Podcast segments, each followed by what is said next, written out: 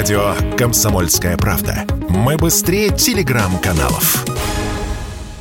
Трафик мобильного интернета в России растет, а скорость падает, во всяком случае местами. В отдельных городах-миллионниках сообщают известия по данным экспертов и операторов. Так, только в Москве и Подмосковье за последние два года объем трафика вырос примерно на треть. Причем большинство пользователей смотрят так называемый тяжелый контент, такой как видео. При этом радиочастотного ресурса для мобильного интернета начинает не хватать.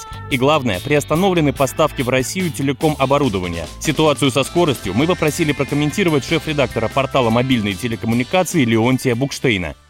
Кое-как вот загадочное явление, как местное такое локальное замедление, оно достаточно часто происходит. Если человек тем более живет не в большом миллионнике, он живет в достаточно небольшом городе, может быть, э, далековато от вышек мобильной связи, у него могут быть проблемы. Но никаких родовых, как говорится, пятен у мобильного интернета в России, мне кажется, нет. Насколько вот мы получаем обзоры, замеры, вот буквально сегодня пришли два обзора от двух крупных операторов, как они, один в метро наращивает скорость и развивается, другой в области.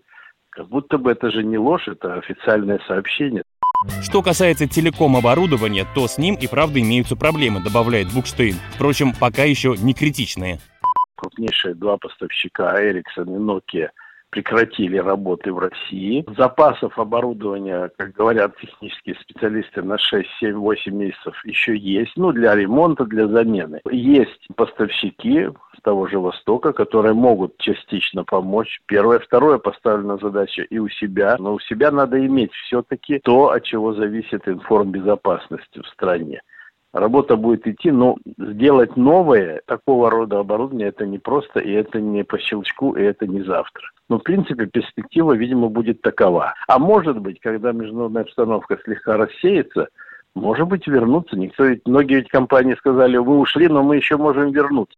Сейчас мобильные операторы надеются на то, что в ближайшие годы для мобильного интернета откроются новые частотные диапазоны, например, 700 МГц, где сейчас работают сети телевизионного вещания. Имеющегося диапазона на всех пользователей может скоро не хватить.